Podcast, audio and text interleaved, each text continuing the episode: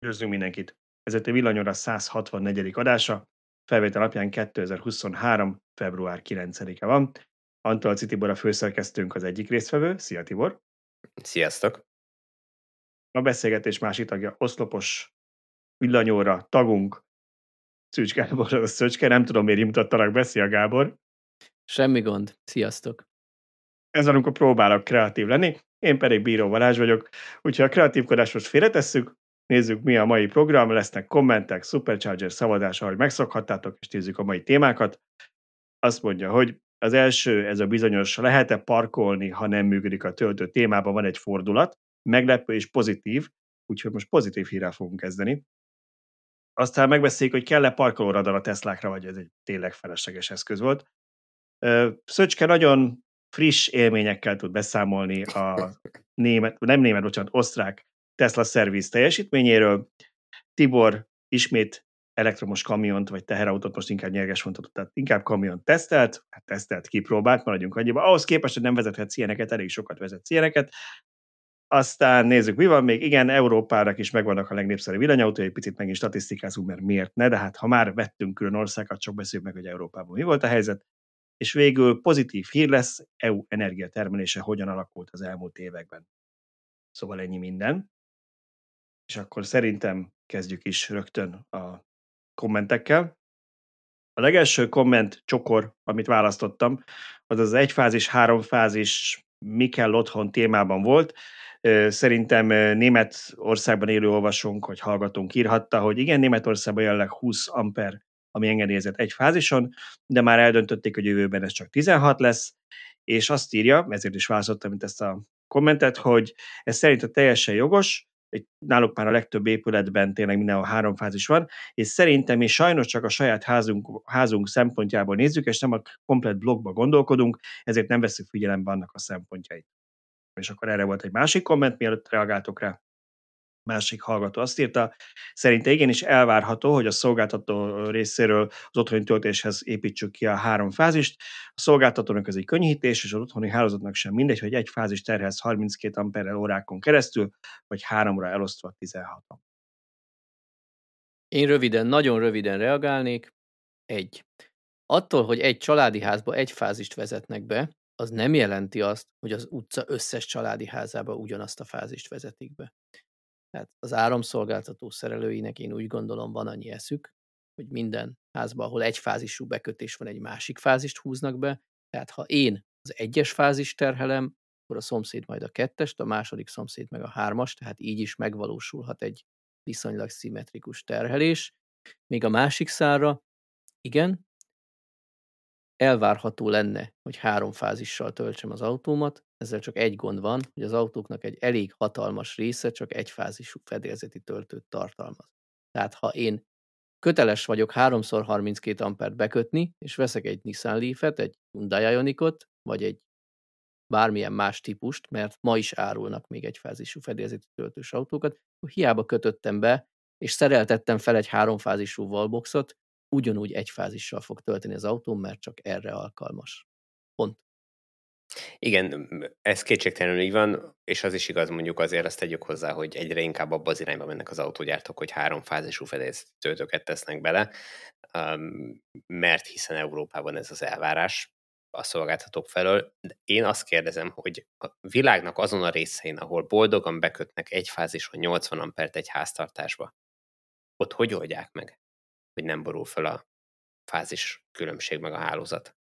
a háztartásoktól. Tehát, hogy ezt valahogy meg lehet oldani. Az, hogy Európában ez a kényelmesebb rendszer terjedt el, hogy megpróbálják a szolgáltatók rátolni az ügyfelekre a kiegyenlítésnek a, a feladatát, az egy dolog, de nem feltétlenül biztos, hogy ez az egyetlen megoldás technikailag. Igen, én, én ebbe kapaszkodnék bele, hogy én teljesen megértem, hogy ez a szolgáltatónak így lehet, hogy kényelmesebb, kedvezőbb, ha kifizeti, csinálja meg. Szóval, hogy itt ennek az ott a problémája, hogy neked, mint egyéni fogyasztónak, és Szöcske tudom, hogy neki ilyen nagyon komplex rendszerek vannak mindig elektromostákban, de Tibornál meg nálam is jelleg egy-egy fázis van.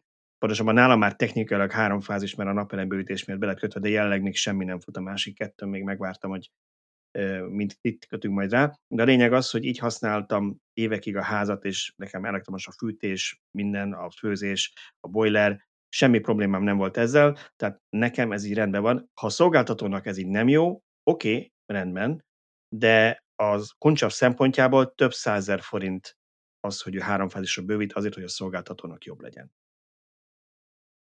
Hát igen. Okay. Következő hírünk, hírünk, kommentünk inkább így mondanám, használt import kapcsán azt mondta a hallgatónk, hogy elgondolkodható volt, amikről beszéltünk, de szerinte lehet, hogy a nyugatnak nagyon is jól jön, hogy egyre távolabb kerülünk a felzáráskozáshoz, bár mi magyarok, mert akkor a használt autók, autóikat nem kell környezetvédelmi szempontokat figyelembe véve drágán megsemmisíteni, átpasszolják Kelet-Európának, tehát amikor ők elektromos autókat vesznek, átpasszolják a régi belségésű motorosokat Kelet-Európának, és akkor nálunk azok elpöfékelnek, és nekik ez jó. Ez volt a kommentelőnek a véleménye. Nekem is van erről véleményem, de először urak, ti kommenteljétek a komment.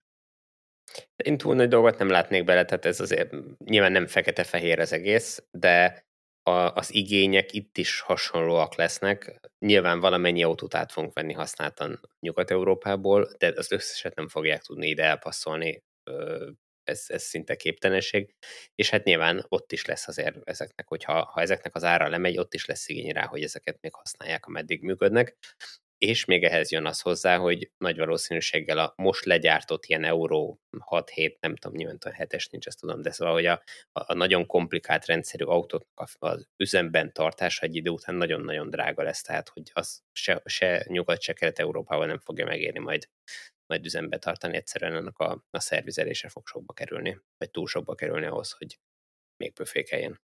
Hát itt kérdés, hogy meg fogják-e oldani okosban hozzáértő szakemberek, hogy sokkal szennyezőbben, nem teljesítve a normát tovább működjenek, vagy annyira túl vannak már ezek az autók bonyolítva, hogy egyszerűen javíthatatlanok lesznek, és gaz- annyira gazdaságtalan lesz, hogy tényleg mennek majd a bontóba.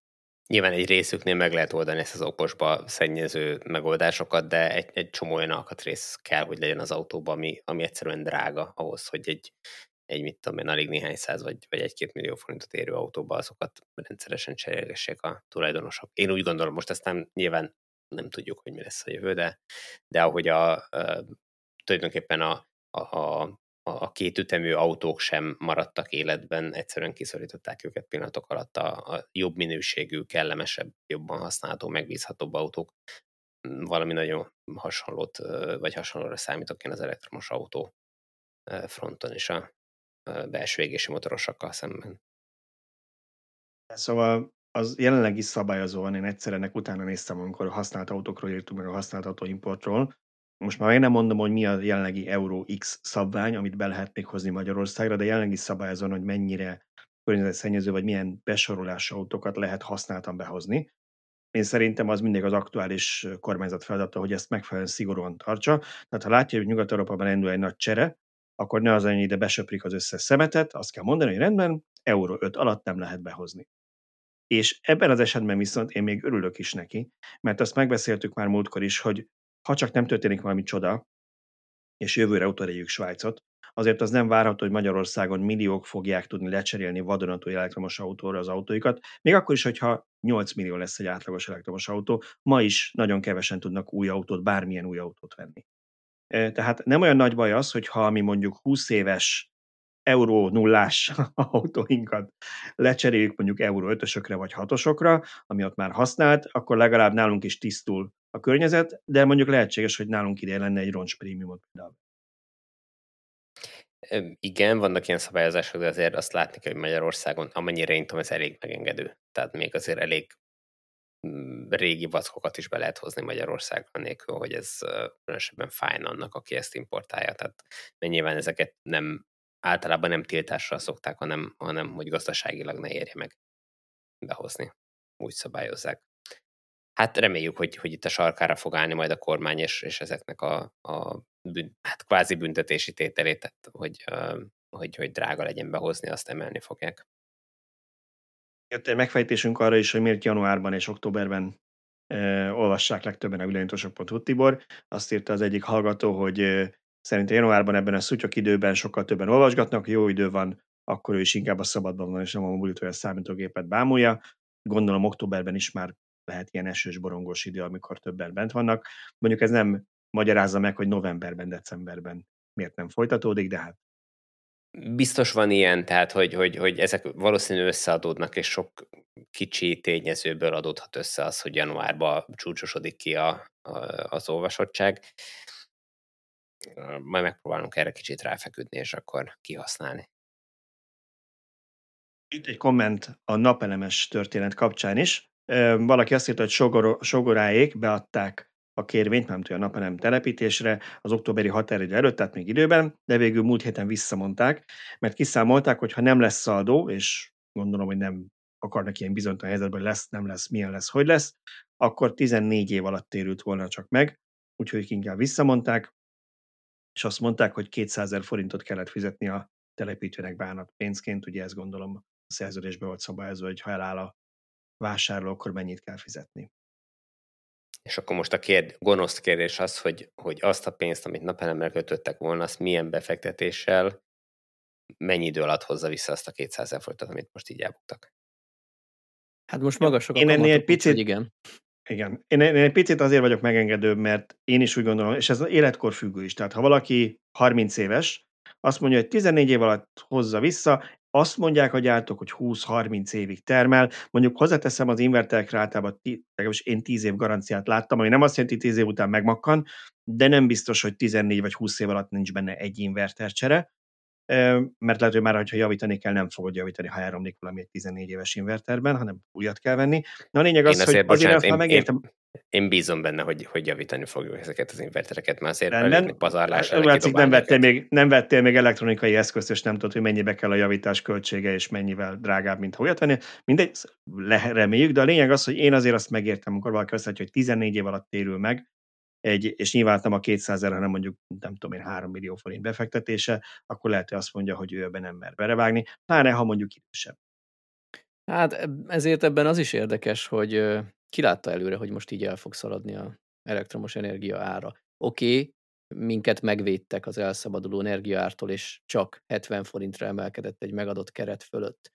De ha mondjuk lesz néhány év múlva egy kormányváltás, és olyan kormány kerül hatalomra, aki hisz a piac erejében, és piaci alapú, valóban piaci alapú energiárakat szabadít rá a lakosságra, akkor könnyen lehet, hogy ez a 14 év az másfél évre csökken. Igen, ez, amit senki nem tud, mert nem tudja, hogy holnap mennyi lesz az energiára. Mm-hmm. Azt se tudja, aki a piacon vásárol, mert ott is ugye idézősen bármi is lehet. Lehet még egy háború, lehet, hogy annyira olcsó lesz a megújuló, hogy még lefelé is mennek az árak tíz év múlva, de ez egyelőre senki nem tudja, úgyhogy ezt mindenki maga dönti el, hogy mit kockáztat. Igen, nyilván én megértem azt, aki ezt nem vállalja be, de igen, ezeket a számításokat, ahogy ti is mondjátok, nem szabad túlságosan komolyan venni, mert annyi a bizonytalanság, annyi az ismeretlen tényező benne, hogy ez lehet tényleg két év, lehet 14 év, lehet 20 év, lehet, hogy soha nem fog megtérülni. Tehát, hogy bármi is lehet, de ha az embernek van otthon a saját háza tetején saját energiatermelő egysége, akkor még mindig előrébb van, mint hogyha teljesen ki lenne szolgáltatva a, a, a hálózatnak, mert most legrosszabb esetben, hogyha olyan idők jönnek, akkor, akkor valahogy akkumulátoros energiatárolóval megoldja, és minimálisra csökkenti a, a, a hálózati függőségét, vagy teljesen leválik a hálózatról adott esetben. Tehát, az, hogy az nem túl valószínű, hogy valaki... Nem életszerű, de lehetnek olyan... Fűt, akkor a téli, a téli fűtését megoldja egy nyári Azért persze bármilyen forradalmak lehetnek az energiatárásban, de az nem túl egyszerű, de amit Tibor mond, az igaz, hogy ha más nem, a napi csúcsokat vagy egy hónapon belül mondjuk ha nem is abban a két nagyon kemény téli hónapban, de egyébként megoldja. Télen lehet, hogy egy picit rosszabb olyan ráfizetéssel, de, de az még mindig jobb lesz. Igazából ott a kulcs, amit mondtál, hogy, hogy nem vagy kiszolgáltatva teljesen, és ahogy látjuk, hogy az akkumulátorok ára felé halad, meg hogy mennyi lesz majd belőlük még a jövő, mennyi gyár épül, én is úgy számolok, hogy nem, most nem azt mondom, hogy öt éven belül biztosan, de hogy pár éven belül valószínűleg be fogok szerezni majd egy akkumulátort, ha más nem azért, hogy az áramszüneteknek ne legyek kitérve, nálam ugye a fűtés is elektromos, főzni is elektromos árammal főzök, tehát ilyentől kezdve, hogyha van egy 12 órás áramszünet, és egyszer már volt ilyen, nyilván sűrű, Magyarországon azért nem olyan rossz a helyzet, akkor az ember nincs kitéve Én még annyit tennék hozzá, hogy én már az első napelem telepítésekor azt mondtam, hogy másodlagos a megtérülési idő, akkor még be volt betonozva a 37 forintos áram, és viszonylag drágák voltak a napelemek. de én úgy tekintettem erre a beruházásra, mint nyugdíj előtakarékosságra. Azt mondtam, hogy most aktív keresőként belefér, ki tudom fizetni, és nem azt számolgatom, hogy most 8, 12 vagy 21 év lesz a megtérülés ideje, hanem ha mondjuk egyszer nyugdíjas leszek, és gondot jelent a rezsi kifizetése, akkor baromi jól fog jönni, hogy ott van egy termelőeszköz, ami valamely, valamilyen mértékben mindenképp csökkenti a rezsiszámlámat. Így van, ez egy hát, abszolút jó, jó megközelítés. Bármi, bármilyen politikai vagy gazdasági változások is lesznek a következő évtizedekben, én azt nem tartom egy reális elvárásnak, hogy egy 10 milliós ország feltéve a kis kezét így belemutatva a világ arcába azt mondja, hogy nálunk az idők végezetéig 38 forint lesz az áram, ahogy látjuk, hogy nem is lett annyi, tehát nyilván ezzel is kalkulálni kell. Oké, okay. a következő kommentünk szaldóval kapcsolatban volt egy ötlet, vagy javaslat, vagy elgondolás. Azt mondta a hallgató, hogy ő egyébként azt egy reális elgondolásnak tartaná, hogy mondjuk úgy oldanák meg ezt a dilemmát, hogy most havi vagy éves, hogy milyen szaldó legyen, hogy szabnának egy határt, hogy évi hány ezer kilovattóra vagy hány megawattóra energiáig lehessen szaldó kiegyetés használni. Ő azt mondta, hogy szerinte 6 megawattórába bele kell férni egy háznak meg még egy BEF töltő, egy elektromos autó töltésének, és én ezzel nem biztos egyetérteni saját tapasztalatom alapján. A 6 hétbe csak a ház fér bele nálam, úgyis, hogy ha, ha tény, lehet, hogy mondjuk úgy gondol, hogy gázzal fűtenek, de ha elektromos áramot használsz én klímával, de hát, hát azt, az azt írja, azt írja, hogy még nem sokkal is rosszabb. két darab klímával. Na hát igen, szóval jó. Én, én nekem konkrétan 6700 ban volt a háznak a fogyasztása a tavalyi évben, ez most enyhébb tél, tehát valószínűleg jobb lesz. Na mindegy, lényeg az, hogy szerintem ebben már az autó nem fér bele, de, de ez egy lehetséges, hogy jó kompromisszumos irány lehetne. Ez nekem is tetszik ez az ötlet. Én ezt korábban nem, nem olvastam, nem láttam sehol, eszembe sem jutott magamnak sem, de igazából teljesen reális és elfogadható. Nyilván arról lehet vitatkozni, hogy 4-nél, 6-nál, 10 megawattnál hol, hol húzzák meg azt a határt. De amúgy tényleg egy, egy reális kompromisszumnak tűnik. Én nem értek vele egyet. Tehát pont, pont ez a probléma, amiről ti is beszéltek, hogy hol húzzuk meg a határt. Valakinek jó lesz a határ, más, mással meg nagyon kiszúr a, a dolog, és ez így, így sehogy se jó. Nem, egyszerűen nem lehet az ilyen jellegű ö, szabályozásoknál nem lehet jó határt meghúzni. Tehát valami, valami más megoldást kell keresni. De egyébként a legfőbb kérdés az, hogy mi a probléma a szaldóval. Tehát, hogy ez, ez, ez miért, miért probléma, hogy én a saját ingatlanomon, a saját beruházásomból egy erőművet üzemeltesek, és azt eladjam a, a, az átviteli rendszeren keresztül olyan valakinek, akinek meg szüksége van az áramra. Addig, amíg csak neked van ilyened, addig nincs vele probléma, de onnantól, hogy minden egyes háztetőn ott lenne, és mindenki megpróbálná eladni a nyári túltermelést, majd visszakérni a télit, akkor egy csomó erőművet egész nyáron állva kellene tartani azért, hogy télen beröffentsék. Igen, tudom, hogy az atomerőmű mellett is kell biztonsági okokból gázerőművet, vagy akár olajüzemű erőművet erre tartani, és igen, ezzel lehetne számolni, és igen, valóban annyival is kevesebb lenne a nyári igény, de egy idő után eljutnánk oda, hogy nyáron egyáltalán nem kellene semmilyen erőműnek működni, viszont a téli igények miatt fent kellene ezeket tartani. Tehát én el tudom fogadni azt, hogy a szaldós rendszer, a jelenlegi magyar szaldós rendszer nem tartható fenn örökké.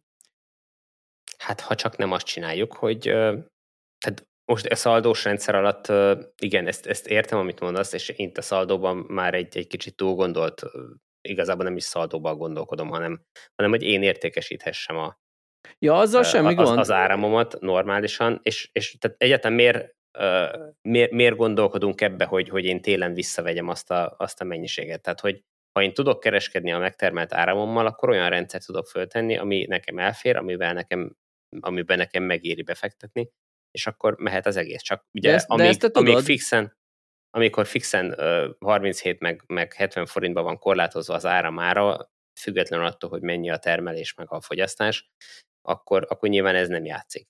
Ezt megteheted, ha... eladhatod a túltermelésed jelenleg 5 forintért, és visszavásárolhatod hát, 70 ért télen. Igen. Itt igen, az árakkal de, van a gond.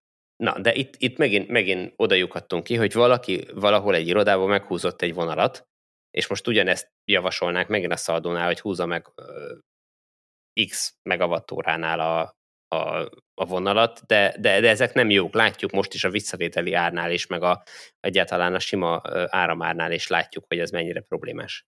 De várj, nálad itt most két dolog keveredik, te azt mondod, hogy töröljék el én... nyugodtan a szaldót, de legyen reális árazása az áramnak, akár tőzsdei ára a lakosság számára így, is. Így van, oda kellene kijussunk. Nem oda, kéne, nem oda kéne jussunk, hogy a szaldót megtartjuk egy bizonyos szintig, mert az nem jó. Szerintem.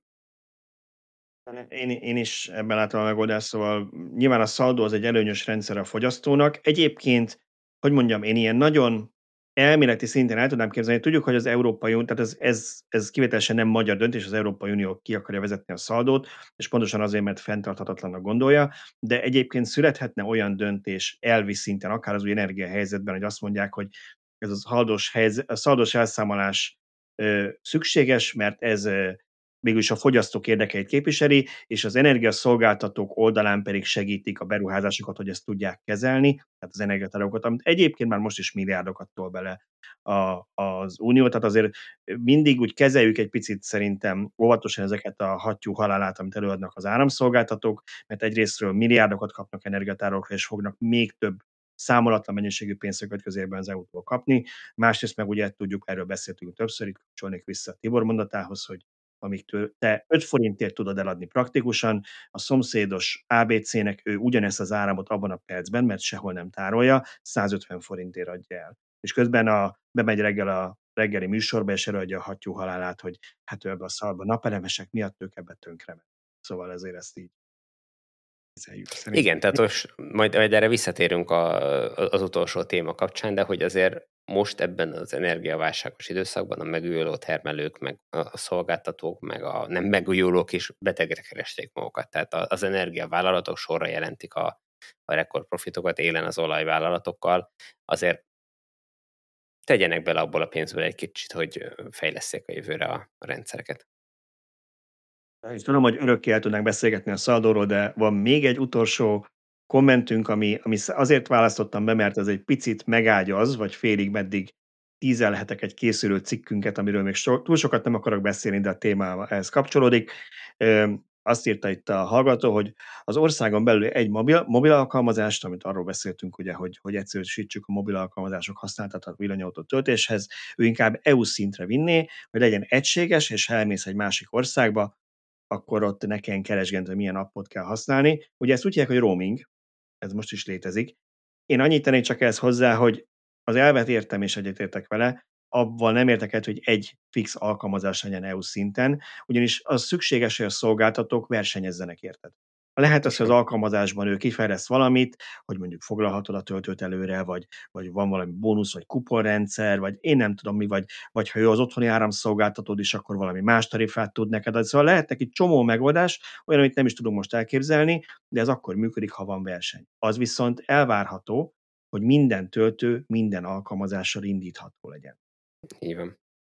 Abszolút, igen, ez itt uh, nem, tehát sokan, akik azt, azt mondják, hogy legyen egy, nem gondolnak abba bele, hogy ha egyet kiválasztasz, akkor aznak az egynek gyakorlatilag monopól helyzete lesz, annak az egynek meg fog szűnni a fejlesztése, az pont úgy fog maradni, hogy akkor át, amikor kijelölték egyetlen egynek. Nem lesz fejlesztés, nem lesz verseny, nem lesz semmi. Ez, ezt nem akarhatjuk, pláne egy olyan piacon, mint az elektromobilitás, ahol gyakorlatilag egy csomó minden még nincs is kitalálva. Na ennyi Így a van. kommentekről. Elég, elég sokat kommenteztünk. Gyorsan nézzünk rá a Supercharger szavazás állására, ahol változások Rosszul állunk. voltak, még ha elsőre nem is tűnik úgy. Igen, hát nem állunk jól, inkább így mondanám. Nem kell negatívnak lenni, Tibor, nem állunk jól. Nézzük az európai, európai listát.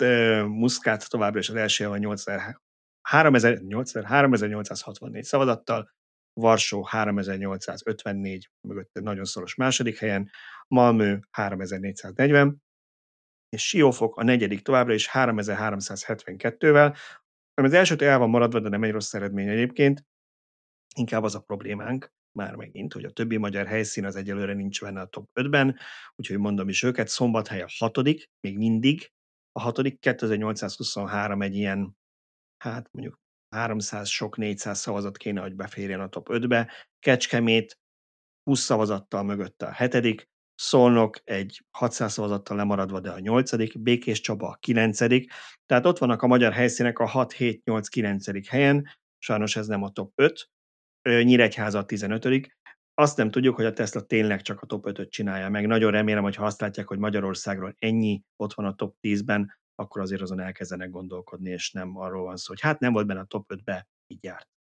Szerintem nincs ilyen éles határ, ez gyakorlatilag nekik is egy, egy, egy listát ad, meg egy prioritási listát ad, tehát egy prioritási sorrendbe állítja gyakorlatilag a helyszíneket, de egyáltalán nem biztos, hogy ezek a, a vágyak, tehát a felhasználói vágyak egybeesnek a, a Tesla forgalmjával, tehát ők nyilván látják, hogy az autóik merre járnak a világban, és nem csak azt látják, hogy merre járnak a világban, hanem hol vannak otthon azok az autók, hiszen mindegyik felhasználó beállíthatja az otthoni címét az autójába, tehát pontosan látják, hogy honnan Arról nem, mennek. Arról nem, hogy meggyőző vagyok, azt látják, hogy ez, bár ők nyilván egy elég erős informatikai háttér rendelkeznek, de szerintem ennyire messzire nem mentek, hogy azt látnák-e, hogy mert azt mondod, hogy hol járnak, hogy esetleg azért nem jársz arra felé, ami neked rövidebb, gyorsabb, egyszerűbb lenne, mert nincs töltő, és nem fogsz odaérni. Tehát mondjuk azért választasz egy kerülőutat, de ott vannak töltők, és lehet, hogy 100 km kerülő, mert azon a, azon a főútvonalon vagy azon a autópályán van töltő, de keresztben mondjuk egyszerűbb lenne, hogy gyorsabb lenne. Um, többféle dolgot látnak, és azt megerősítettem, ezt erről beszéltem velük, hogy ők azt tényleg látják, hogy például Fót meg Török környékén rengeteg sok Teslás jár, vajon miért? És azt is, azt is látják, hogy, hogy milyen útvonalakon mennek többnyire ezek a Teslások oda. És, és igen, hogyha nem figyelnek oda, akkor nagyon könnyű ezekből rossz következtetés levonni, de én úgy tudom, hogy azért vannak ennél szofisztikáltabb térképeik is, meg, meg, meg adataik is, úgyhogy ha, ha, ha mélyére néznek, akkor, akkor látják a, talán az összefüggéseket. Na mindegy, szóval a lényeg az, hogy nem biztos, hogy, hogy ezeket a, a, a helyszíneket fogják, uh, hogy mondjam, úgy megvalósítani, hogy na most aztán mindent félredobnak, és rögtön elkezdik siófokon ásni a, a kábelnek a gödröt, mert, mert nem, nem ennyire egyszerű ez szerintem.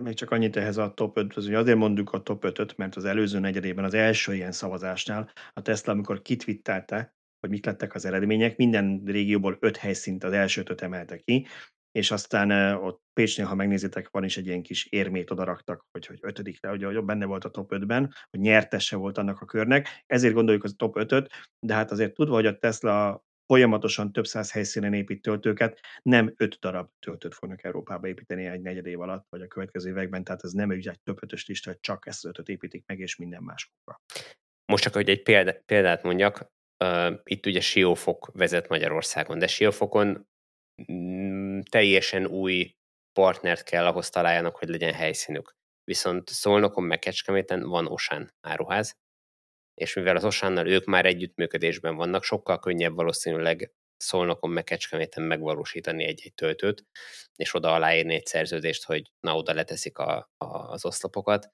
mint, mint találni egy új partnert Siófokon, aki hajlandó befogadni. Székesfehérváron. Ugye, a úgy szintén van, de az nincs benne a szavazásban. Így igen, van. igen, és ott Így is van. ott van az Osán partnerük, tehát nem hiszem, hogy az nem tehát, valósul meg. Én, hogyha ha a, a következő, nem tudom, 12 hónapra tippelni kéne, akkor azt mondom, hogy Székesfehérvár Kecskemét szólnak lesz így a, amit, amit meg fognak valósítani, és akkor ezzel párhuzamosan elkezdenek dolgozni azon, hogy ö, valahol Pécs, Szexárt környékén, meg Siófokon ö, legyen egy-egy töltő, meg aztán nyilván körülnéznek Békés Csabán is, hogyha eljutnak oda. Igen, én, én továbbra is, bár személy, személyes érintettségem nincsen, de én továbbra is Kelet-Magyarországért lobbizok, mert, uh-huh. mert ott elég mesterséges szóval a helyzet, mint tudjuk, és azért, hogyha ott ilyen nyílt, mindenki számára elérhető a superchargerek lennének, leraknának én, tízet, de csak nyolcat leraknának ebből a 250-es oszlopokból, az olyan szinten megváltoztatná szerintem Magyarország átjárhatóságát, és nem is az, hogy mert nyilván a, a, a mobility hálózatával az átjárhatóságot ha más nem papíron biztosították. De azért az egy minőségi különbség, főleg a mai egyre nagyobb akkumulátoros autóknál, ha egy 10 szabad oszlopból, vagy 10 oszlopból kell egy szabad oszlopot megtalálnod, és ott maximum 250, igazából az autód lesz a limit, nem az oszlop, annyival tudsz uh-huh. tölteni. Az egy teljesen más minőség, ha valaki mondjuk rokonokhoz Kelet-Magyarországra, vagy akár Erdélybe megy, mint, mint az, hogy jó, hát igen, van egy darab 50 kW-os DC töltő ott Szolnoknál, és ha épp senki nem használja, akkor tudsz rajta tölteni. Nem ugyanaz. Ez így van. Ez így van. Na, akkor térjünk át a, a heti hírekre. Az első, ez a Nem is tudom, Szerintem hogy, egy- hogy, vezessen fel ezt a... Igen? Javasolhatom, hogy álljunk meg egy pillanatra, és kérjünk mindenkit, hogy aki még nem iratkozott fel a csatornára, a Világutolsó Extrára, iratkozzon fel. Tegyétek meg ezt nekünk, most is, jelez, elmondhatjuk a végén is, mindenképpen. a igen. végén is elmondjuk, meg még elmondjuk 23 szó, minden egyes hír váltáskor Nem, azért ő- őrületben nem akarunk senkit kergetni, de nagyon szépen köszönjük, mert ugye mi látjuk a YouTube metrikában, nyilván a podcastot hallgatjátok nagyon sokan podcast applikációban, meg nagyon örülünk, tök jó van a kivezetés közben, teljesen jó. A YouTube-nál kicsit több adatunk van, többet látunk, és ott látjuk azt, hogy hányan iratkoztatok fel, és jelentős volt a növekedés a korábbi hetekhez képest, tehát most már tényleg nagyon szépen mindig ilyen, ilyen 5 és 10 ezer közötti nézettsége van ezeknek az adásoknak, és ehhez képest van 3000 valahány száz feliratkozója a csatornának, ezen szeretnénk kicsit javítani, és akkor ti is hamarabb megkapjátok az értesítést, hogy.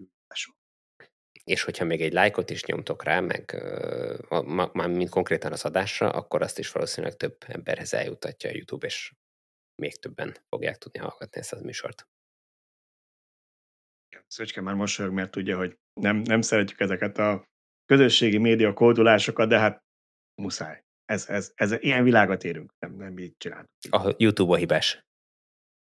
Igen, én azt, azt hittem, hogy egyébként sorrendet akarsz cserélni a hírekben, mert Szöcskének Ja, lesz nem. szívén valami, és most Teslás hírünk volt. De akkor menjünk először, kezdjünk jó hírrel, jó? Kezdjünk, jó, addig Szöcske is megnyugszik picit, kezdjünk jó hírrel. A jó hír az az, akkor felvezetem ezt még egyszer, hogy ugye volt nekünk ez a cikkünk a fővárosnak egy olyan töltőjéről, vagy olyan parkolójáról, ahol van egy töltő, ami nem működik egy ideje, nem egy egyedi eset, és valaki ott parkolt, látva, hogy nem működik a töltő, meg ki is volt matricázva, ez a töltő nem működik, ehhez képest megbüntették, hogy hát itt nem lehet parkolni, ami egyébként zárójelben azért is nagyon bájos, mert hányszor írtunk arról, meg foglalkoztunk azzal, hogy nem elég, büntetik elég következetesen azokat, akik foglalják a töltőhelyeket. Most hirtelen, amikor nem működik a töltő, és igazából senkinek nem fáj, most hirtelen nagyon szigorúan elkezdtek büntetni.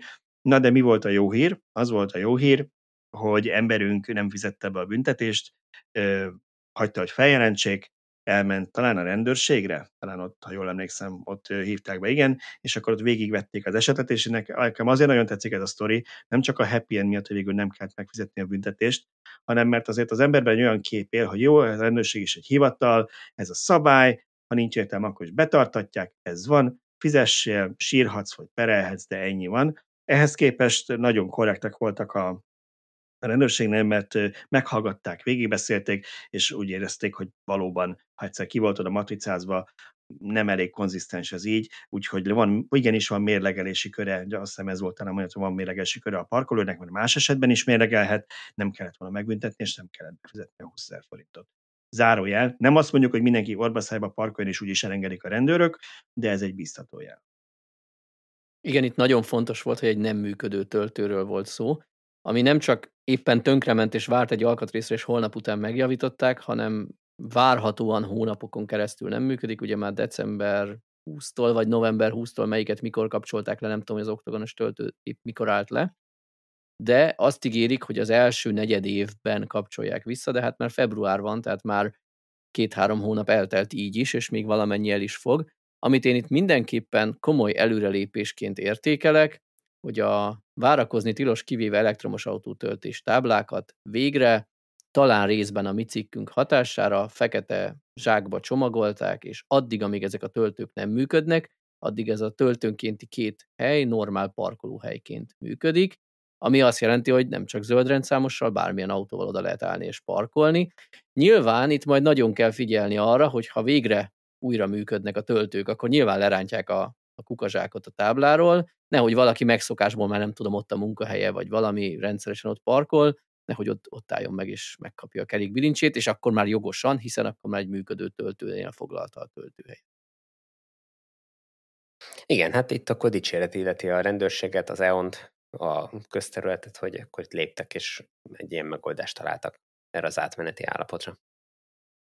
Mindenképpen én kicsit azért mosolyogtam, mert engem az arra emlékeztetén, amikor annó, hát hajlott korom miatt nem mondok évszámokat, de hogy az első diplomámnál Szegeden tanultam, és közel laktam a Szegedi Széchenyi fürdőhöz, és hát akárhányszor elmentem mellette, mindig úgy kerülgetni kellett, mert hogy ott annak omlott a vakolata, meg a teteje, meg mindene, és a végén már lebetonozták azokat az ilyen terelő bójákat, meg a, ki volt táblázva, hogy vigyázat omlásveszély, és mindig ezen rögtem, hogy ez Magyarország, ahol nem az omladozó épületet javítják meg, hanem bebetonozzák a táblákat, hogy figyelj, ez évekig így lesz, szokd meg, ne is gyere a járdának erre az oldalára, és ez kicsit ilyen, hogy nem a, nem a töltőt csináljuk meg, hanem letakarjuk a táblát, de ebben a esetben tényleg igazuk van, és nagyon korrekt, hogy akkor letakarják, és mindenki nyugodtan használhatja a parkolónak azokat a helyeket, ami nem működik újra a töltő.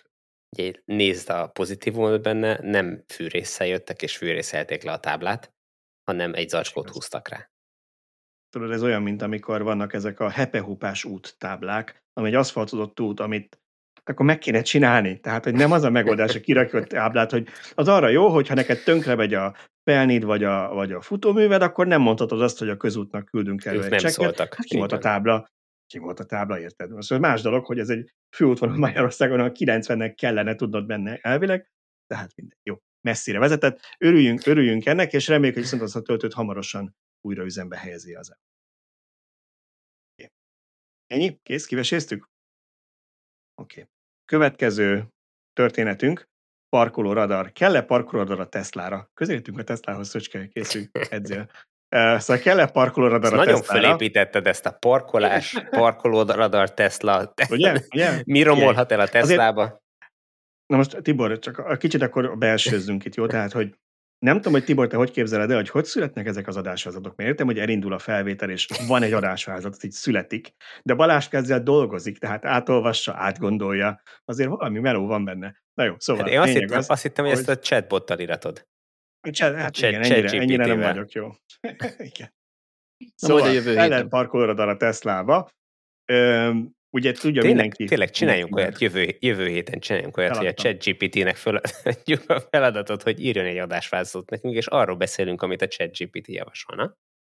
Hogyha tetszik nektek ez, csináljuk Én meg, akkor, talán- akkor kommenteljetek a, a YouTube alatt. Hány, hány, hány szavazatot várunk el, hogy tényleg megcsináljuk?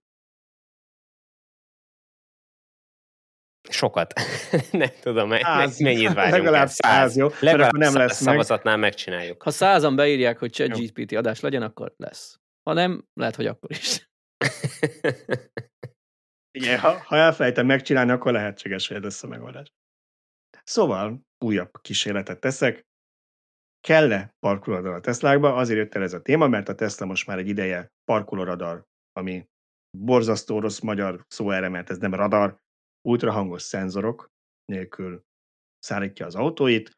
Elon Musk megint talált egy alkatrészt, ami szerinte felesleges, és megint csak így zárója nyilván nem csak maga ezek a érzék, nem az a nem tudom én 12 darab szenzor sok, hanem ez ugye akkor a gyártósoron úgy kell, akkor ezt kábeleket kell hozzávezetni, tehát nyilván van ebben valami logika, Sandy Murrayék azt mondták, hogy ez valami 100 valamennyi dollárra jött ki nekik, hát szerintem ez 100 dollárnak egy 20 milliós autóval bele kéne férni, mindegy. Szóval, hogy feleslegesnek találták, kivették, azt mondták, majd a Tesla Vision átveszi ennek a szerepét, addig meg hát oldjátok meg.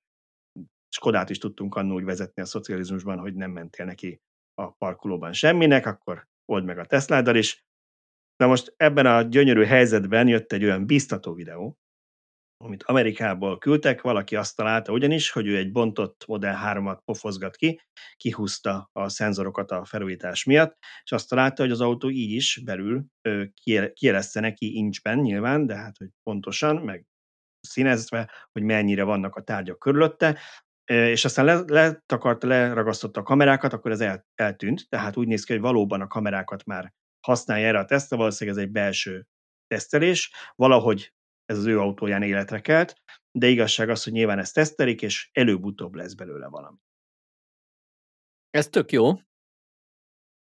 Tök jó, csak egy kicsit itt most egyet kell értsek a Tesla Q nem tudom, csapatával, hogy, hogy egy kicsit talán előbb vették ki a szenzorokat, mint kellene.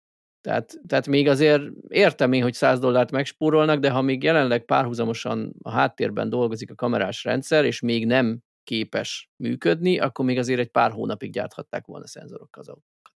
Hát na jó, de a Tesla az azt mondja, hogy nem azért vették ki, mert ők ezt jobban meg tudják csinálni a kamerával, hanem azért, mert nem volt chip a szenzorokhoz. Nem?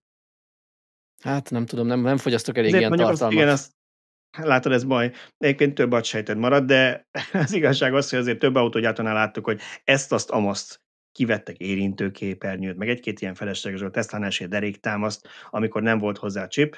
Én, én azért azt mondom, hogy ennyire ne legyünk most megengedőek, mert a Tesla-nál ez nem az első alkalom, hogy úgy vezetnek valami, valami újat, ami elvileg majd lecseréli, és akár még jobb is lehet, úgy vezetik be, hogy, hogy nincs még meg a megoldás rá, és akkor hónapokig, de volt már olyan, hogy tényleg fél éve, egy hosszabb ideig emlékezetek vissza a autópárat kettes hardware bevezetésénél, amikor összerúgták a port a beszállítójukkal, és akkor hirtelen fél évig ö, tartott, amíg felhozták a új szoftverüket arra a szintre, mint amit az előző tudott, ö, és akkor az a fél is, hogy hát nem sokára, most már egy-két hónap, egy hét, aztán ez semmi nem volt, és legalább fél év volt, mire összeszedték magukat. Szóval itt a sorrend megint el, elcsúszott.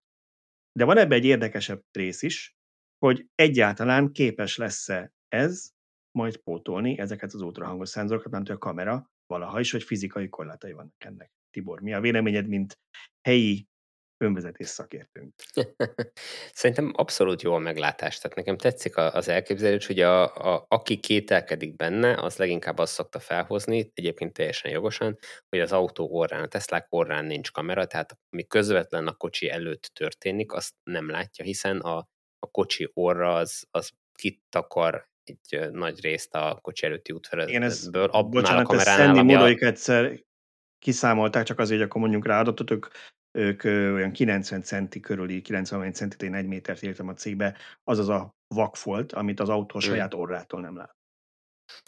Na de ugye erre az szokott lenni a válasz a másik oldalról, akik, akik hozzám hasonlóan bíznak a megoldásba, hogy ugye amikor az autó előre megy, akkor néhány másodperccel korábban látta, hogy ott mi van, és hogyha ha eközben, amikor már nem látja oldalról menne be, azt viszont az oldalsó kamerákkal látná, tehát hogy igazából van lefedettség, és hogyha a rendszer képes időben összefűzni a történéseket, és emlékezni a történésekre, akkor nagyon nehezen fordulhat olyan elő, hogy, hogy bekerül valami csak úgy oda a kocsi orra elé. Előfordulhat, de, de kicsi az esélye.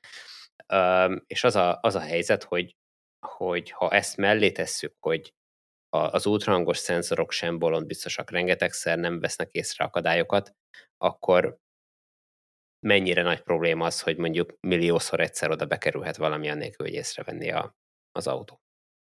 Igen, mindjárt, mindjárt szöcskét is hagyjuk szóhoz jutni, csak annyi gyors reakció lenne erre kettő. Egyik az, hogy én voltam olyan bolond, és kiszámoltam, és még talán senki nem volt ott le rosszul, hogy mennyi lehet ez a 90 centi ugye a valóságban, hogy ezt hogy kéne felfognunk, és ugye ezek az ultrahangos szenzorok alapvetően, ha jól tudom, 20 vagy 30 km per óra alatt kapcsolnak be csak egyáltalán, úgyhogy én azt kiszámoltam, hogy ha 20 km per órával halad az autó, akkor 0,16 másodperc alatt, 0,16 másodperc alatt teszi meg ezt a 90 centit. Tehát ennyi idő alatt kellene, hogy hirtelen valami beugorjon, ott teremjen előtte.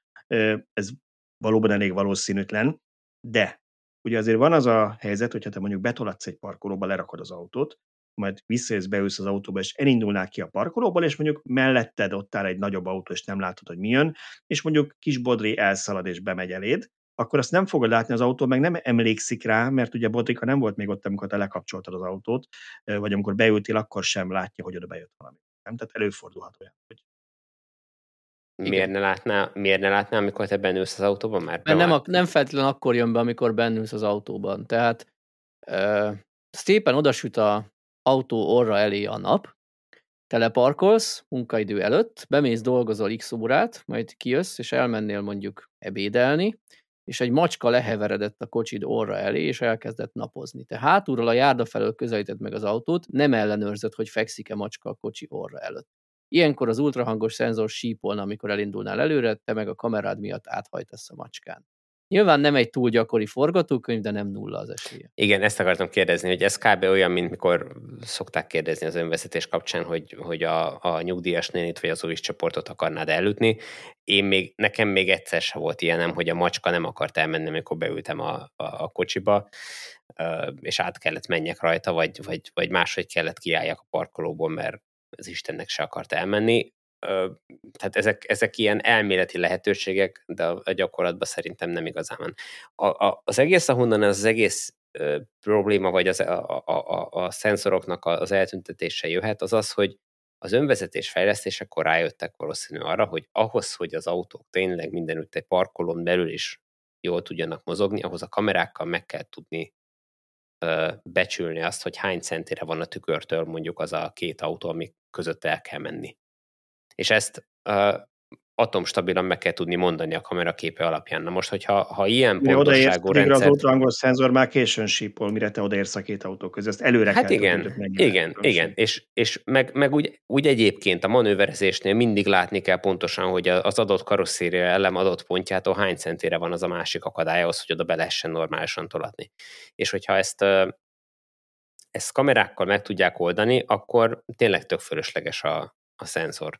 Most az, hogy, hogy ők ők idő előtt vették-e ki ezeket, vagy sem, nyilván elfogadom, van benne igazság, de én azt feltételezem, hogy nem most kezdtek el ezzel kísérletezni, hanem egy ideje már megy a dolog, és valószínű azért hagyták el, mert már nagyon közel állhatnak ahhoz, hogy, hogy, hogy, hogy megbízhatóan ugyanazt az értéket jelentse, vagy akár pont, jobb, pontosabb értéket jelentsen a kamera képe, mint amit az útrangos szenzor Igen. jelent.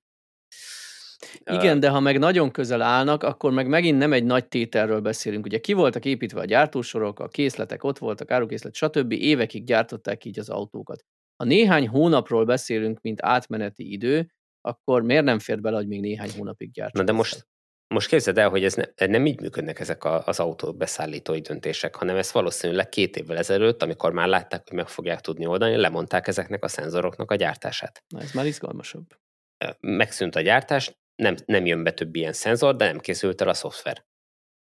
Igen, szóval én bár valószínűleg csomó meglepődnek, hogy most én vagyok az, aki, aki ezt nem értékeli.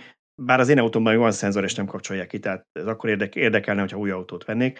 Én ezt továbbra sem tartom egy jó módszernek, tehát ezt most már nem először eljátsz, eljátszik, hogy kivesz valamit az autóból, és lesz majd helyette egyszer valami, de az még nem készült el, és hónapokig ilyen bizonytalan ígéretben lebegnek 20-30 milliós autók vásárlói, tehát nem arról van szó, hogy figyelj, örüljél, hogy kaptál másfél millióért valamit, hanem azért ez, na mindegy. De két... Most, két, bocsánat, most, most a legtöbb autógyártónál ez van, hogy örülj, hogy kaptál valamit másfél év várakozás után. Nem biztos, hogy ebben, nem ebben kell csak, másolni őket. Nem, nem kerül csak három millióval többen, mint ahogy megrendelted. Igen, igen. De, de azért annyit hozzátennék, hogy azért két friss élményem van a parkoló szenzorokkal kapcsolatban. Az egyik az kevésbé fájdalmas, a másik az jobban. Ha jobban fájdalmasan mondom, kezdem, hogy én már jártam úgy, az autóm elején az orrán lent ez a műanyag elem, ugye a lökhárítón, az a legalsó kis perem, ami úgy kijön, azon van a középen egy pici, pici kis horpadás, ezt annak mondom, hogy egyszer majd megveszi tőlem x év múlva, itt van, hogy bevallottam, hogy egy pici horpadás, nem nagy, műanyag, tehát nem is tört el, de a lényeg az, hogy az azért volt, mert ott volt a patka fölött, vagy a patkától kicsit bejebb a fűben egy magas kő és nem volt ahhoz elég magas, hogy az ultrahangos szenzor már jelezze, mert azok nem nulla centitől jeleznek a földtől. Ha valami elég alacsonyan van, lásd, Schrödinger macska után szabadon szöcske macskája, akkor azt lehetséges, hogy szegény kis mircit ugyanúgy elcsapnád, mert, mert nem jelezi az ultrahangos szenzor. A másik, ami a kevésbé fájdalmas, de érdekes, arra, amit Tibor mondott, hogy ezek, vagy tehát Szöcske mondta, hogy nem mindig megbízhatóak. Az elmúlt két hétben belül valamikor volt egy ilyen nagyobb, ilyen hóviharszerű valami, amikor, amikor az autópályán mentem, és előttem is verték fel a havat, ezt a latyakot igazából az előttem haladó autók, és már egy hideg volt, és nem sok azért, hogy hazaértem, kijelezte az autó, hogy nem működnek a parkolószenzorok, készüljek fel rá, hogy anélkül kell parkolnom, és mikor megálltam, akkor láttam, hogy azért, mert vastagon ráfagyott körbe az autó elejére ez a havas latyak, ami elég vastag volt ahhoz, hogy ezek az ultrahangos szenzorok már nem működtek. És persze lehetne ezeket melegíteni, fűteni, hogy ez ne fordulhasson elő, ahogy a radarral annól csinálták is. De a lényeg az, hogy, hogy valóban ezek nem mindig működnek, és nem mindig működnek megbízhatóan. Kamerát előtt meg legalább törli a ablaktörlő a területet. Ja, hát Na, de nézzük, nézzük mi, mi más probléma lehet még egy Teslával. Na hát ugye Na, azt hát akartam így az előzőre reagálni, hogy hogyha az ember új autót vesz, akkor majd egyszer valamikor megkapja, és a használt autó vásárlásnak van egy olyan előny, hogy ezt azonnal átveheted. És ez így is van, kivéve, hogyha utána le kell adnod hetekre a szervizbe.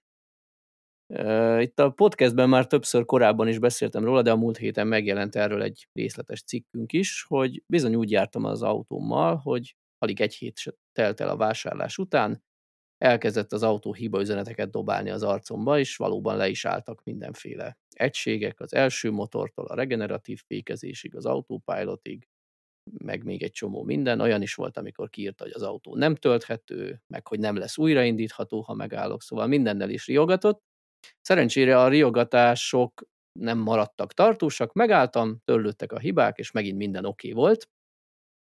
Így is történt ez, minden nap az első 80 kilométerben, ha annál kevesebbet mentem, akkor minden happy volt, ha annál többet, akkor elkezdte dobálni a hibákat.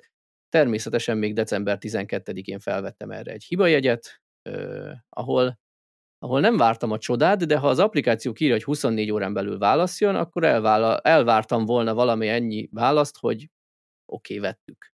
De még ennyi se jött, eltelt 168 óra, mire, mire jött valamilyen oké, okay, vettük válasz, majd újabb napok teltek el, mire kaptam január 20-ra egy időpontot, Hát ugye, amiket olvastam, hallottam a Tesláról, igazából nyugodt voltam, távolról tudják elemezni a logokat, arra készültem, hogy, hogy január 20-án reggel 9-re odaérek Bécsbe, és hát ha nem is akkor megoldják az autót, de van elképzelésük, hogy milyen irányba induljanak el. Már esetleg, lehet, hogy esetleg meg van rendelve az Meg van rendelve a pult alkatrész, ugye az első motorral kezdi, tehát lehet, hogy motor cserélnek, ebben azért reménykedtem, mert ugye arra még garancia van, tehát akkor az, az nem fizetős javítás. Ö, Na, ezzel szemben az történt, hogy hiába keltem fel háromkor is értem oda Kopra január 9-én a szervizbe, ott elvették a kezemből a kulcsot, mondták, hogy papírok, autópapírai nekik nem kellenek, mehetek viszont látásra. Én ott kicsit kötözködtem, hogy én úgy szeretném valami hozzáértőnek elmondani a hiba jelenséget, és mindjárt kerül. Pszichológus. Pszichológusnak, hogy ez miért lett volna hasznos. De mondták, hogy nem, nem, írjam le csak a Tesla applikációban, ez nekem oké, okay, mert az le van írva, és akkor azzal nincs vita, csak korábban azt tapasztaltam az elmúlt hat hétben, hogy nem nagyon olvasgatják, amit oda leírok, de mindegy, egye fene. Elindultam a vasútállomásra, és úgy is várnom kellett a vonatra, hát szépen bepötyögtem a, a amit tudok, amivel úgy gondolom, hogy segíthetem. Tehát leírtam ezt, hogy hogy 80 km alatt nem jellemző, mert mint hogy nem sebesség, hanem hogy annyit megteszel, nem jellemző, hogy megjelenjen. A regeneratív fékezéssel valamilyen szinten kapcsolatban lehet, mert hegyvidéki úton két-három kilométer után újra jön, de síkúton meg akár százat is lehet menni, mire újra megjelenik. Szóval ezeket így leírtam, és gondoltam, hát ha segít, erre legalább jött egy köszi válasz. Majd teltek a napok, hát ugye pénteken hagytam ott, Rögtön kicsit morogtam, mert ugye háromkor keltem, hogy odaérjek kilencre Bécsbe, ennek ellenére délután háromkor került szervizmódba az autó, nagy valószínűséggel addig semmit sem csináltak vele. Majd uh, hétfőn rákérdeztem, hogy, hogy van-e esetleg bármi tipjük, hogy merre induljanak el, mikorra lesz kész, és tök gyorsan megnyugtattak, hogy a ah, péntekre valószínűleg kész lesz. Mondjuk azt nem írták melyik péntekre, de utána így nézegettem az autót a applikációban, meg a, meg a Tesla Fi felületén, és azt láttam, hogy igazából nem nagyon történnek a dolgok. Néha kinyitották az ajtót, vagy az ajtókat, és olyankor beindult az autóba a fűtés, tehát rohamosan csökkent le a kint állt az autó, autó nulla fogva, rohamosan csökkent le a töltöttség. A hétvégére már ilyen 10% körül volt, akkor rájuk írtam talán péntek délelőtt, hogy ha, ha ma már nem is lesz kész, legalább létszi tegyétek töltőre, erre semmi reakció, nem tették töltőre, Hétfőn is rájuk írtam, kedden is rájuk írtam, kedden már 8%-on volt az autó, és akkor a sokadik rájuk írásra annyi történt, hogy töltőre tették az autót. És megint megígérték, hogy valószínűleg péntekre kész lesz. Ugye ez már a második hét péntekje. Hát ebben már annyira nem bíztam, mert láttam, hogy semmi nem történik. Sőt, amin egy kicsit morogtam, hogy költségbecslés sem jelent meg az applikációban. Kipipálta érdekes módon, hogy megtörtént a költségbecslés, de semmilyen információ nem jelentott meg, hogy mibe fog kerülni. Itt talán Tibor, te biztattál azzal, hogy hát biztos azért, mert Garis is ingyenes lesz. Hát ennek ellentmond, hogy amit én így neten láttam, hogy ha Garis is egy javítás, akkor is meg szokott lenni, jelenni a költség, hogy ennyi lenne, de majd utána azt leminuszoljuk, uh-huh. tehát ez, ez így nem állt össze. Meg így ezt, tök mellékesen... Ezt meg tudom erősíteni, ez nálam uh-huh. is így volt. Ugye én a héten voltam szintén szervizben egy egészen apró problémám volt a hátsó csomagtartó, nem nagyon akart kinyílni. Kicsit állítani kellett a zsanérokon, mert, mert az árnál mindig beakadt. De lényeg az, hogy nem is így volt, hogy volt egy becslés, hogy ez 44.600 forint lesz, ami az, hogy meg is lepődtem, hogy hát garanciás az autó, de aztán mondták, hogy semmi gond, ez úgyis lesz nullázva, és valóban lenullázzák. Azért azt hozzátenném, hogy szerintem az, hogy költségbestést tudjanak csinálni, hogy nagyjából tudniuk kéne, hogy mi a baj az autónak. És Pont ez volt a gondom. Képest. Pont ez volt a gondom, hogy ha nincs költségvetésés, akkor valószínűleg még ötletük sincs a megoldásra.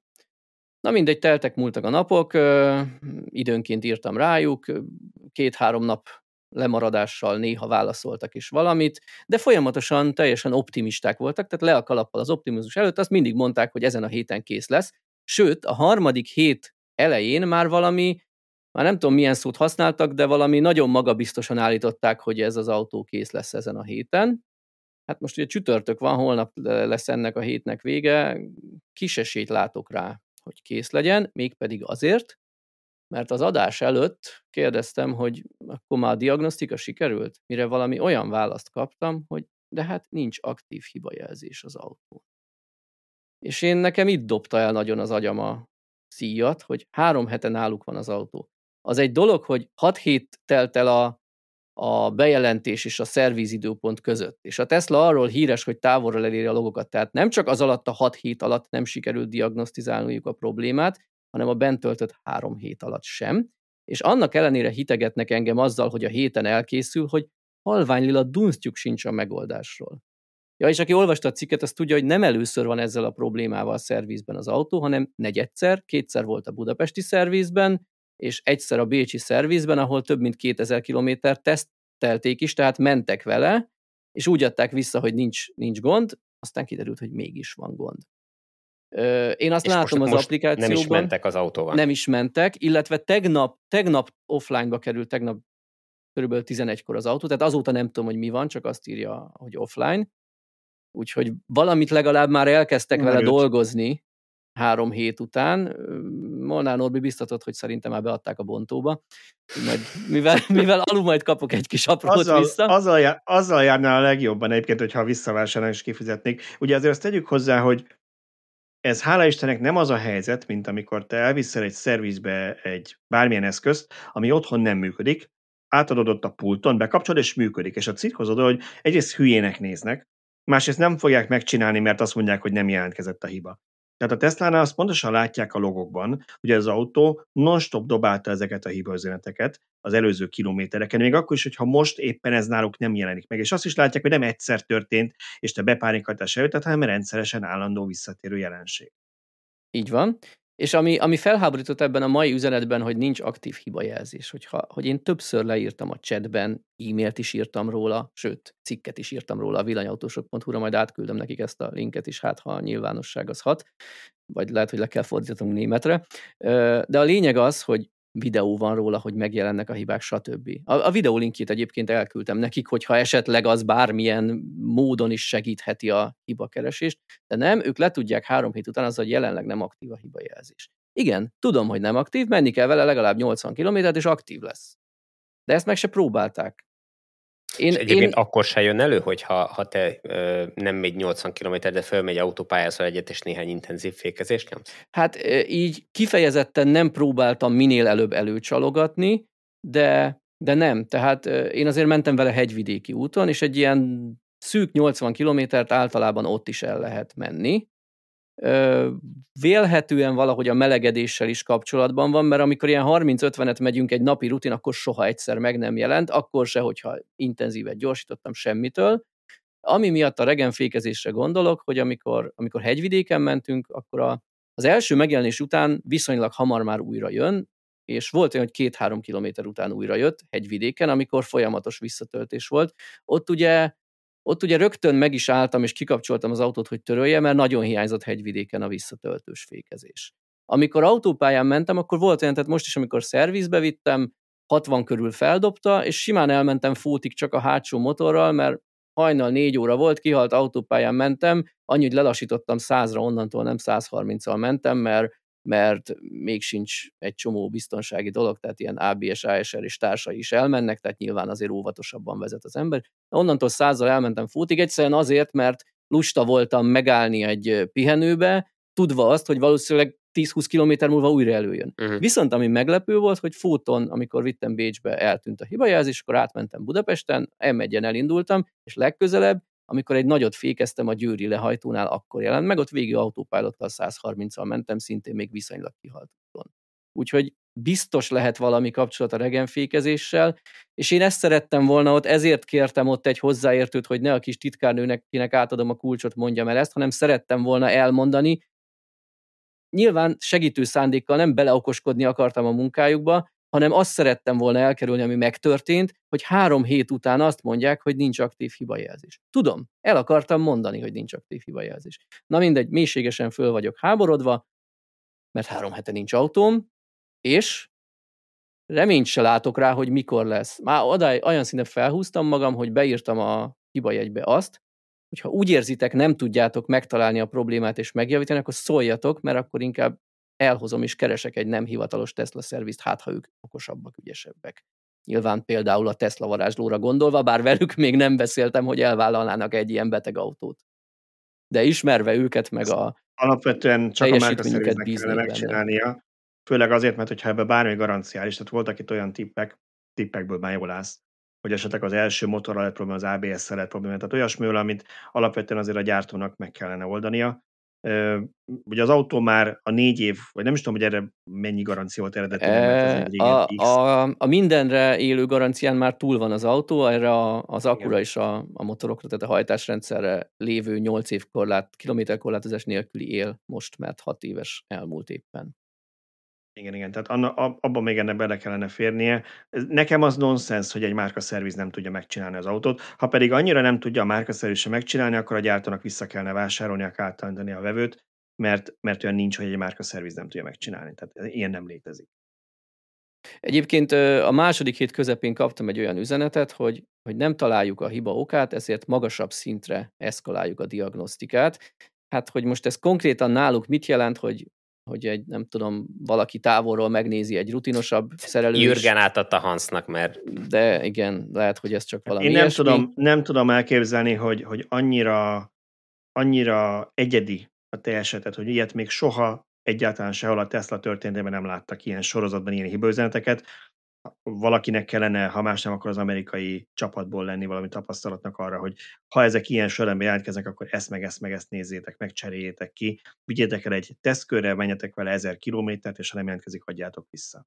Hát meg egyelőre nem látszott az, hogy ők bármit is csinálnának. Tehát Pontosan. állt egy helyben az autó, nyitogatták az ajtaját, de ugye ahhoz, hogy mondjuk azt feltételezem, lehet, hogy rosszul, hogy ahhoz, hogy mondjuk egy motort kicseréljenek benne, és berakják teszt jelleggel egy másik motort, ahhoz legalább áramtalanítani kellett volna. Most valószínűleg ez történt meg, ezért ment offline-ba a rendszer, feltételezem én. De hogy, hogy ezek két és fél hétig nem történtek meg, vagy három hétig. Tehát, hogy, hogy ez, a, ez a fő probléma itt. Igen. Nem, nem hivatalos forrásból remélem senkinek nem csinálok bajt, azt is tudom, hogy a távdiagnosztika se történt meg a hibabejelentés és a szervizbeszállítás között. Tehát senki rá nem nézett távolról a logokra, hogy, hogy mégis elinduljunk bármerre.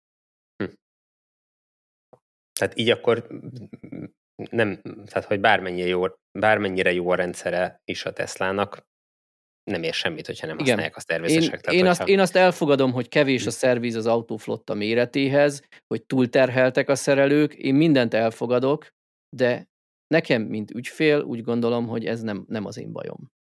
Tehát a követ, következő cikkünkben írtam is egy ilyen mondatot, hogy ha rekord profitot produkál évek óta a Tesla, akkor lassan a szervizhálózat fejlesztésére is szánni kellene némi pénzt. Szóval Bocsánat, azt mondjuk el, hogyha valaki lemaradt volna az előző adásról, hogy te nem azért viszed Bécsbe az autót szervizbe, mert ez a hobbid, vagy, vagy pikkelnél a budapesti szervizre, hanem mert utoljára ezzel a hibával még az előző tulajdonos Bécsbe vitte, és úgy gondolod, szerintem logikus meg helyes az elgondolás, hogy ez az előző szervíznek a garanciája kellene, hogy legyen, mert ők ezt egyszer már megcsinálták, visszadtak azzal, hogy működik, aztán mégsem működik, ezért viszed vissza abba a szervizbe, aki ezzel foglalkozott. Igen, igen, ez fontos. Nagyon sokan kérdezték, hogy közelebb van Budapest, a hivatalos Tesla szerviz, ott van a Tesla varázsló, miért nem hozzájuk viszem? Hát a Tesla varázsló az azért nem, mert reménykedünk benne, hogy garanciás a probléma, ugye mivel első motorral indul a hibajelzések sora, a budapesti szervizbe pedig azért nem, mert hogy Bécsben fizetősen mellesleg javították elvileg ezt a problémát, de nem sikerült javítani, mint a példa mutatja. Tehát akkor az előző tulajt lehúzták a Igen, őt, ott ilyen, nem tudom, ilyen 800 valamennyi eurót kifizetett ezért. Na mindegy, egyelőre én nagyon nem vagyok elégedett a Teslával, a villanyautósok.hu olvasói és főszerkesztő egy kicsit elégedettebb lehet, mert rengeteg érdekes tartalmat tudok kreálni, amiben például partner volt a Tesla is szerintem más cég nem tenné meg, hogy amikor a szervizben voltam, és elkértem a autó előzményét, tehát nem tudom, hiba történetét, minek lehet ezt nevezni, akkor megkaptam vagy 40 oldalt papírra nyomtatva, gyakorlatilag az összes számlát, aminek a első oldalán ott van a chat, amit a tulajdonos az applikációban végzett a szervizzel, tehát tök részletes. Gyakorlatilag tudom azt, hogy, hogy az autóval mik történtek vadi újkorától. És ez nagyon pozitív.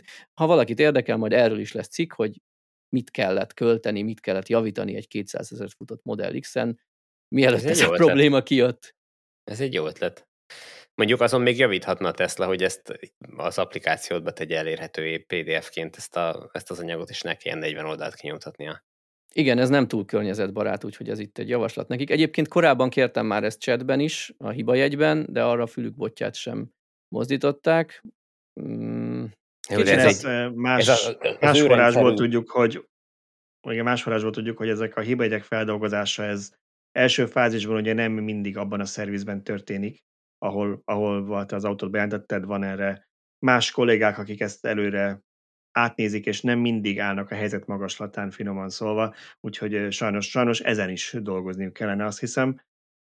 Tibor, csak hogy, hogy, valamit? Igen, hogy, hogy maga ez a PDF, amit neked kinyomtattak, ez valószínűleg egy készen meglévő fájl, aminek a rendszerben van egy linkje. Most csak ezt kell hozzárendelni az applikációhoz, tehát ezzel dolgozni nem kell, egy, egyszer kell. Azt látod egy e-mailben. Ami egyébként tök érdekes. Nem kell átadni, mert az a munka van, hanem, hanem, hanem betenni az applikációba, azt egyszer kell a fejlesztőnek én, én értem, azt én értem, hogy, hogy egy lépés előbbre vagy, teljesen jó, csak ha már még ez nincs meg, miért nyomtatták ki, miért nem dobták át egy így? Jó, az igen, igen, igen, lehetett volna ez is egy megoldás. Nyilván lehetett volna így is. Ami, ami egyébként nagyon érdekes ebben, hogy ezt így kiadták, hogy ebben olyan érzékeny adatok is szerepelnek, mint az autó összes korábbi tulajdonosának neve, címe, telefonszáma, e-mail címe. Na most Ezzel én nem fogok visszaélni, meg is ígérem, de azért ez így GDPR szempontból szerintem egy kicsit ingoványos terület. Igen, most ezt így elmondtad, innentől kezdve most már semmit nem fognak csinálni, semmit nem fognak kiadni, mert, mert félnek, nehogy valaki vissza. Ú, akkor ezt töröljük, Balázs, ezt légy szívák ki ezt a mondatot. Na jó, menjünk tovább. Uh, nagyon izgalmas a történet, csak bár, bár csak neve lett történés. Inkább egy amerikai Senkivel se történjen ilyen. Á, igen, nyilván úgy kevésbé csevegni. Igen. Térjünk át Tibornak az újabb jogosítvány nélküli tesztjére, mert már megint olyan, olyan járművet vezetett, legközelebb harckocsiba fogjuk látni, amire nincsen képesítése. Nyilván ilyenkor ez zárt parkolóban helyen, tehát nem vittek ki az m 0 senki ne jegye meg, de egy elektromos Volvo nyerges vontatót polgárnyelvén kamiont, tudom, nem ez a hivatalos, hogy mindenki értse, miről van szó, szóval elektromos Volvo kamiont próbálhatták ki, mesélj erről. Igen, a Waberes csoport megint berendelt egy ilyen járművet, most kiderült ez talán már a nyolcadik elektromos áruszállító járművük, többnyire ilyen viszonylag nagy teherautókról van szó, ez volt, vagy ez az első nyerges mondható, aminek egy tesztpályán tartották a sajtó bemutatóját mondjuk úgy, hogy, hogy ez megérkezett, és ki is lehetett próbálni, és szerintem egészen ügyesen vezetek ilyen kamion, tehát hogy én meg voltam magammal elégedve, kicsit kapaszkodott a, a sofőr mellettem, de, de az, azt mondta, hogy még belefér. Úgyhogy egyébként nagyon-nagyon kényelmes egy ilyen autó, vagy egy teherautó, és, és két kör után már majdnem olyan volt vezetni, mint hogyha az ember személyautót vezet. Nyilván egy kicsit magasabban nősz, kicsit nyilván mag- nagyobb az egész, meg hogyha lett volna mögöttem uh, még egy uh, még rakomány is, akkor persze nyilván sokkal-sokkal nehezebb lett volna az egész, de úgy önmagában azt a járművet vezetni, az nem volt túl nagy kívás. Amit kiemelnék itt ebből a, az egészből, az két dolog. Az egyik, hogy uh, ki lehetett próbálni azokat a uh, teherautókat is, amiket amiknek egy napját már egyszer egy cikkben végigkövettük. Azt, aki nem olvasta ezt a cikket, az érdemes visszakeresni, vagy talán, hogyha Balázs megteszi, hogy belinkeli, akkor, akkor meg lesz a, Balázs a linkje. Köszönjük szépen. A, az egyik ilyen járműnek a sofőrjével, egy fiatal sráccal beszélgettem. Ő korábban nem sokat vezetett dízelt, hanem tehát többnyire már, már ilyen elektromos teherautót vezetett, és ő határozottan uh, úgy beszélt róla, hogy ő, ha lehet, akkor nem ülne vissza hagyományos autóba. Nagyon-nagyon tetszik neki ez a, az elektromos meghajtás, és ráadásul ő nem is kis távokon használja, olyan napi 250 kilométereket megy Budapest, Jászberény, mit tudom, valahol azon a környéken mászkál, és utána hogy valahogy úgy van, hogy Jászberénybe vesz föl árut, és azt teríti utána Budapesten meg környékén, tehát hogy, hogy, hogy így jön neki össze valahogy napi 200-250 kilométer, és azt mondja, hogy abszolút nincs benne hatótávpara, tökéletesen teszi a dolgát a jármű.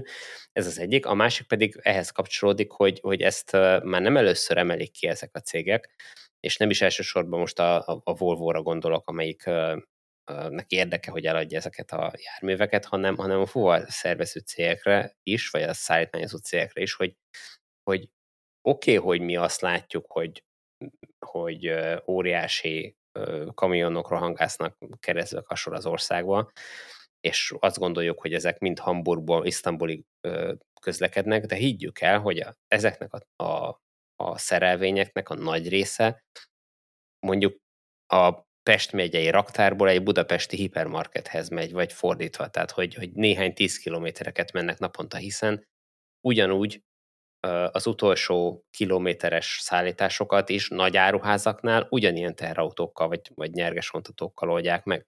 Tehát, hogy, hogy az összes forgalommal lévő járműnek egy jelentős részét most azonnal le lehetne cserélni dízelről elektromosra, és ezt ők elmondják. Nyilván ami hátráltató tényező, hogy körülbelül háromszor annyiba kerül most még per pillanat egy ilyen nyerges vontató, mint hogyha dízelbe vennék. Aminek uh, nagy valószínűséggel nem, uh, hogy mondjam, nem az az oka, hogy tényleg ennyivel többbe kerül, előállítani ezeket, hanem ugyanúgy, mint ahogy a, a, az autóknál is, ennyiért is megveszik a, a vevők. Tehát, hogy hát meg az előállításnak annyira... ugye a kis szíria oda vághat. Hát az a másik dolog, így van nyilván, hogy azért Tehát onnantól, hogy felpörög, a, felpörög a gyártás, ha marad is egy kis felára, mert mondjuk az akku még nem lesz akkor sem mhm. filléres, uh-huh. közel sem háromszoros, hanem mondjuk lesz 30%-os felára, amit már pillanatokat ledolgoz. Így van. Egyébként kívülről abszolút nem látszik, hogy ez, ez elektromos, hiszen a, üzemanyagtartályok helyére tudják beépíteni ezeket a, az akkumulátorokat, tehát kívülről semmi extra nincs. A És akkor ez fontos kérdés, ez nem 25 tonnát, csak 5 tonnát tud elhúzni? Mert olyan nehéz az akku. Nem. Igen, ez egy, ez egy jó felvetés. A, ezeknél a 40 tonnás limitnél, ami egyébként ezekre a szerevényekre vonatkozik, két tonna uh, korrekciós lehetőséget adnak, tehát 42 tonna lehet a szerelvény ösztömege. Ez, amiről és... beszéltünk, hogy Amerikában olyan 900 kg, Európában pedig az Unió két tonna plusz engedélyez az akkumulátorok miatt. És így, mivel a maga a nyerges vontató csak két és fél tonnával nehezebb, mint ha, ha a dízel lenne, a, azt hiszem ez a maximális kiszereltség, kiszerelésre vonatkozik, tehát a legnagyobb hatótávú verzióra. Uh, így csak 500 kilóval nehezebb a teljes szerelvény, vagy hát a, Nem, annyival húzhat annyi keves, a hátránya, a annyival húzhat uh-huh. kevesebbet, így van, így van, tehát annyi a hátránya a, a dízelhez képest. De én megkérdeztem a Waberersnek a, az illetékes vezetőjét, hogy, hogy mennyire használják ezt ki, és azt mondja, hogy nyilván vannak olyan megrendelések, olyan szállítási útvonalak, ahol mondjuk mit tudom én, sört szállítanak, ott kimaxolják, vagy, vagy üdítőitalt szállítanak, ahol kimaxolják.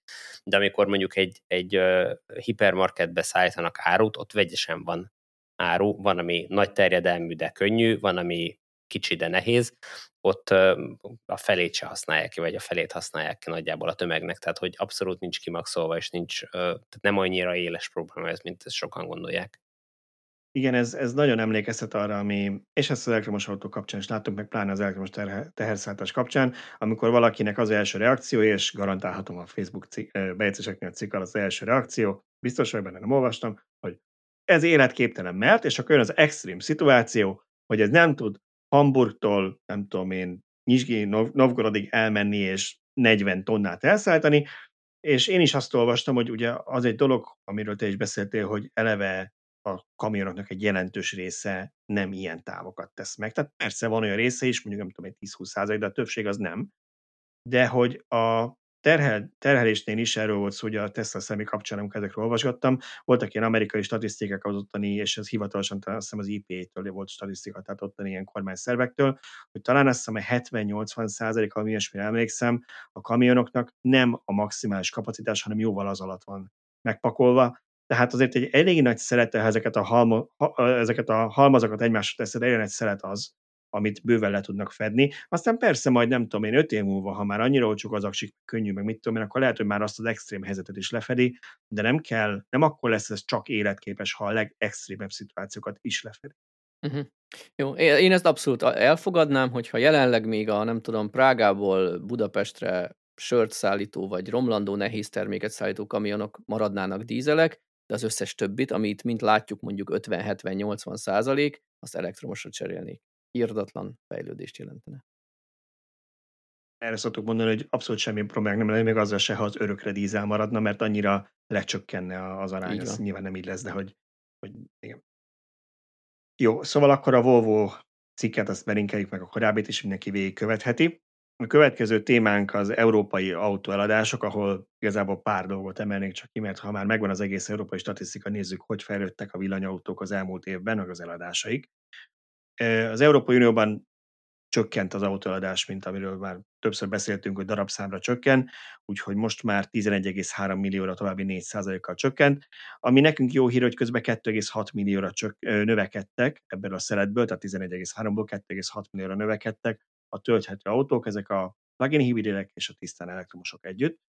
És ami nekem nagyon érdekes volt, hogy a tölthető autóknak az előretörése az nagyon lassan indult. Van egy cikkben egy statisztika, majd aki akarja megnézni a grafikonokat, de több éven keresztül, 14-től 19-ig ilyen 1, 2, 3, 4 százalék, és volt egy nagy ugrás 2020-ban, most pedig ott tartunk, hogy már 23 százalék a tölthető, és megnéztem azt, hogy milyen tisztán elektromos, az pedig 14 százalék volt az összes új autóból.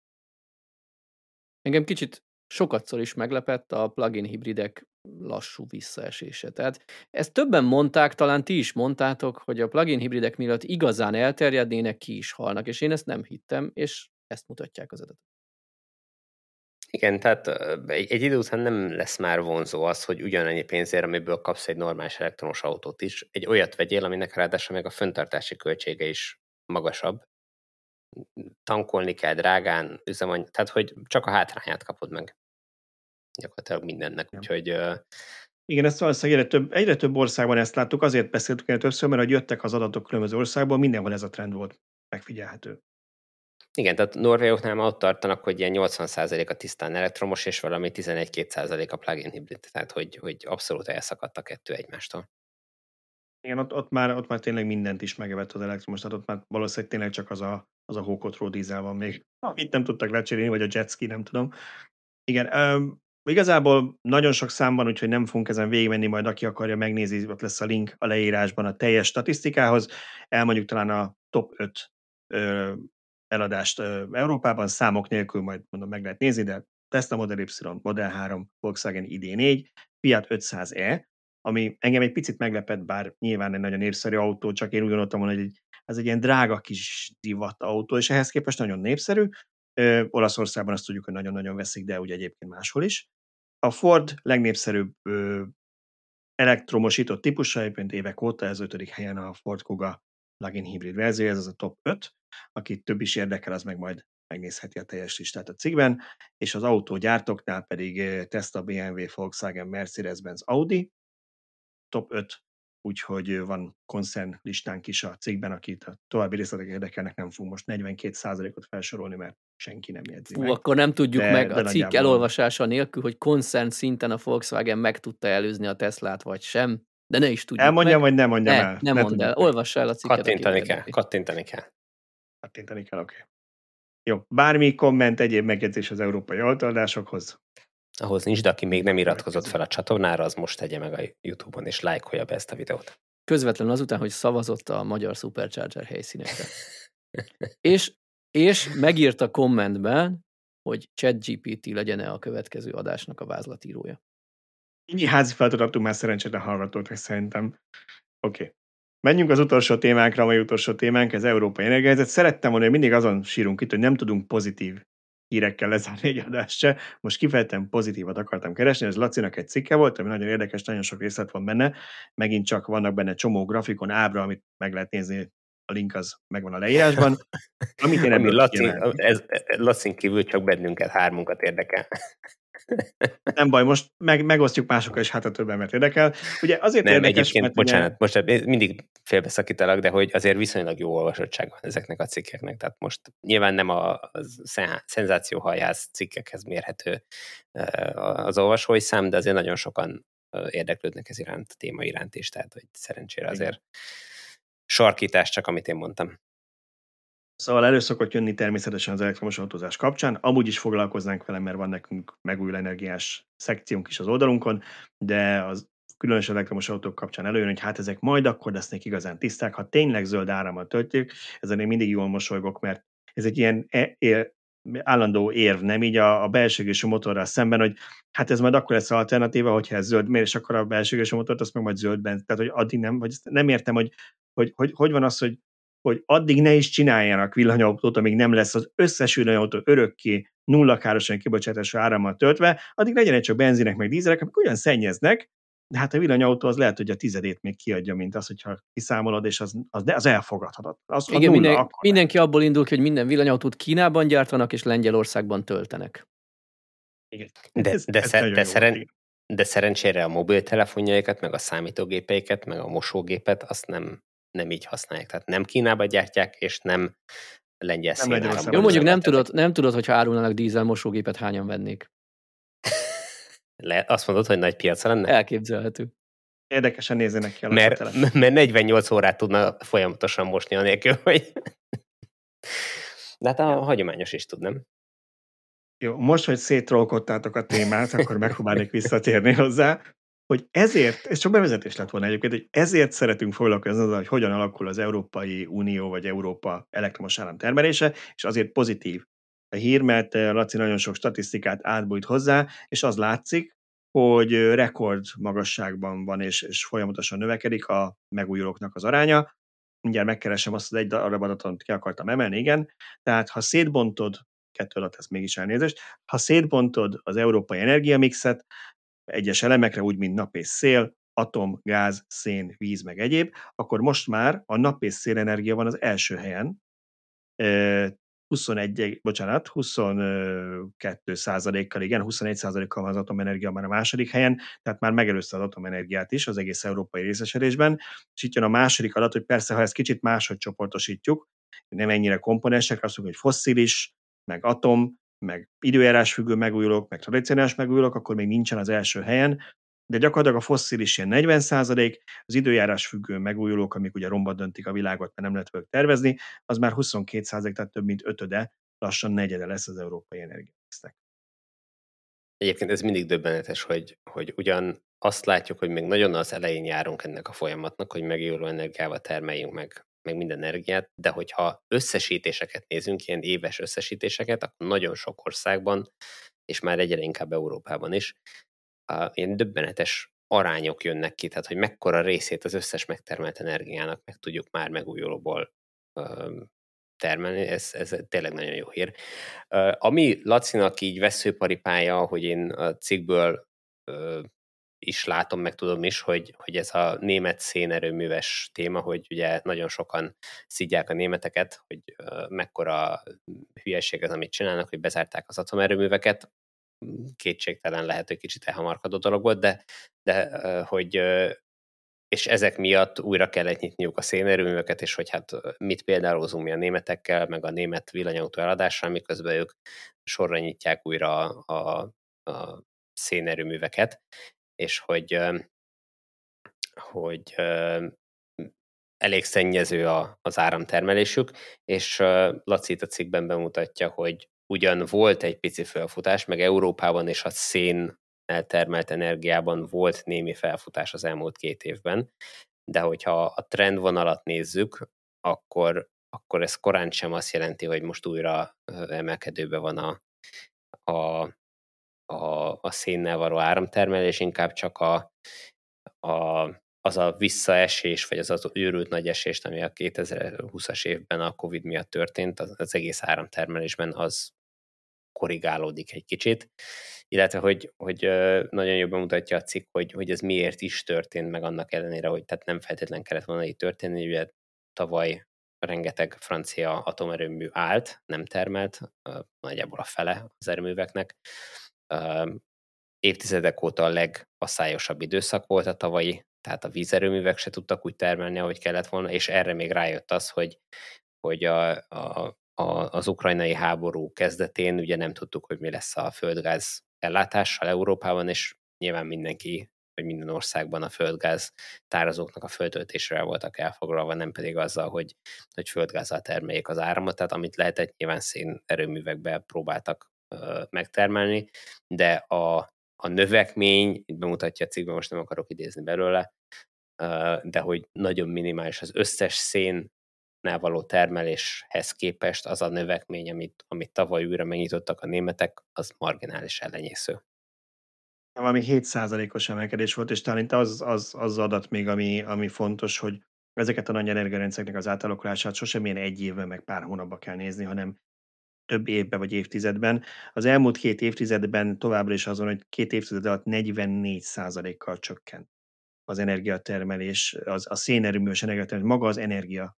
Ez, ez nem az arány, mert nyilván az energiafelhasználásokat valószínűleg növekedett, és így a százalékosan ez még kisebb, de a szénnel ellátott energiának a mennyisége 44%-kal csökkent az elmúlt két évtizedben így is, úgyhogy nem arról van szó, hogy, hogy ez van hatalmas emelkedés lett volna, de akkor azt is megmondom, hogy mennyi volt, hogy amit Tibor említett, hogy mennyi volt a szénenergia. Azt mondja, hogy 2022-ben 16%-a volt az EU-s energiamixnek, ugye azt mondtuk, hogy 22 volt már a nap és szél, 16 volt a szén.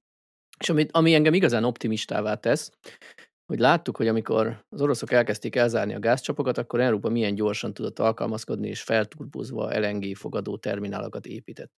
Ugyanez a felpörgés szerintem a megújulók megújuló kapacitások kiépítésénél is megjelenik, megjelent, csak még ennek nem látjuk az eredményét. Viszont a következő néhány évben fogjuk látni.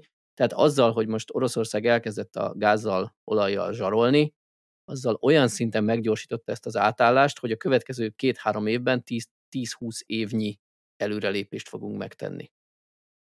Igen, és amiről ez a cikk nem szól, nyilván ez egy, ez egy teljesen más téma lenne, de azzal, hogy a, az európai energiapiacon a, ez a furcsa tőzsdei rendszer működik, ez nagyon nyereségesítette a megújuló energiás termeléseket az elmúlt egy évben tehát rengeteg sok pénzt lehetett keresni. Szerintem a, a korábban, nem tudom, 8-10-15 évesre tervezett uh, megtérülések töredékükre estek ennek köszönhetően, tehát nagyon jó járt az, aki ilyen befektetett, és nagyon jól fog járni a következő években is. És bízunk abban, hogy a, a most bezsebelt úgynevezett extra profitjának egy részét további fejlesztésekre, akár akupakokra, akár további naperőművekre, szélkerekekre fordítja, és ez ismét csak meggyorsítja megújuló rátállást.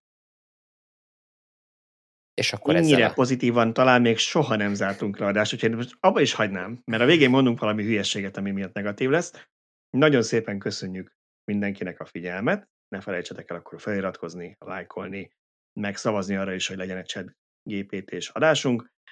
Talán minden egyéb megvolt, meg ha valakinek van kapcsolata a osztrák Tesla szervizekhez, akkor a Szöcskének az autóját végre csinálják meg.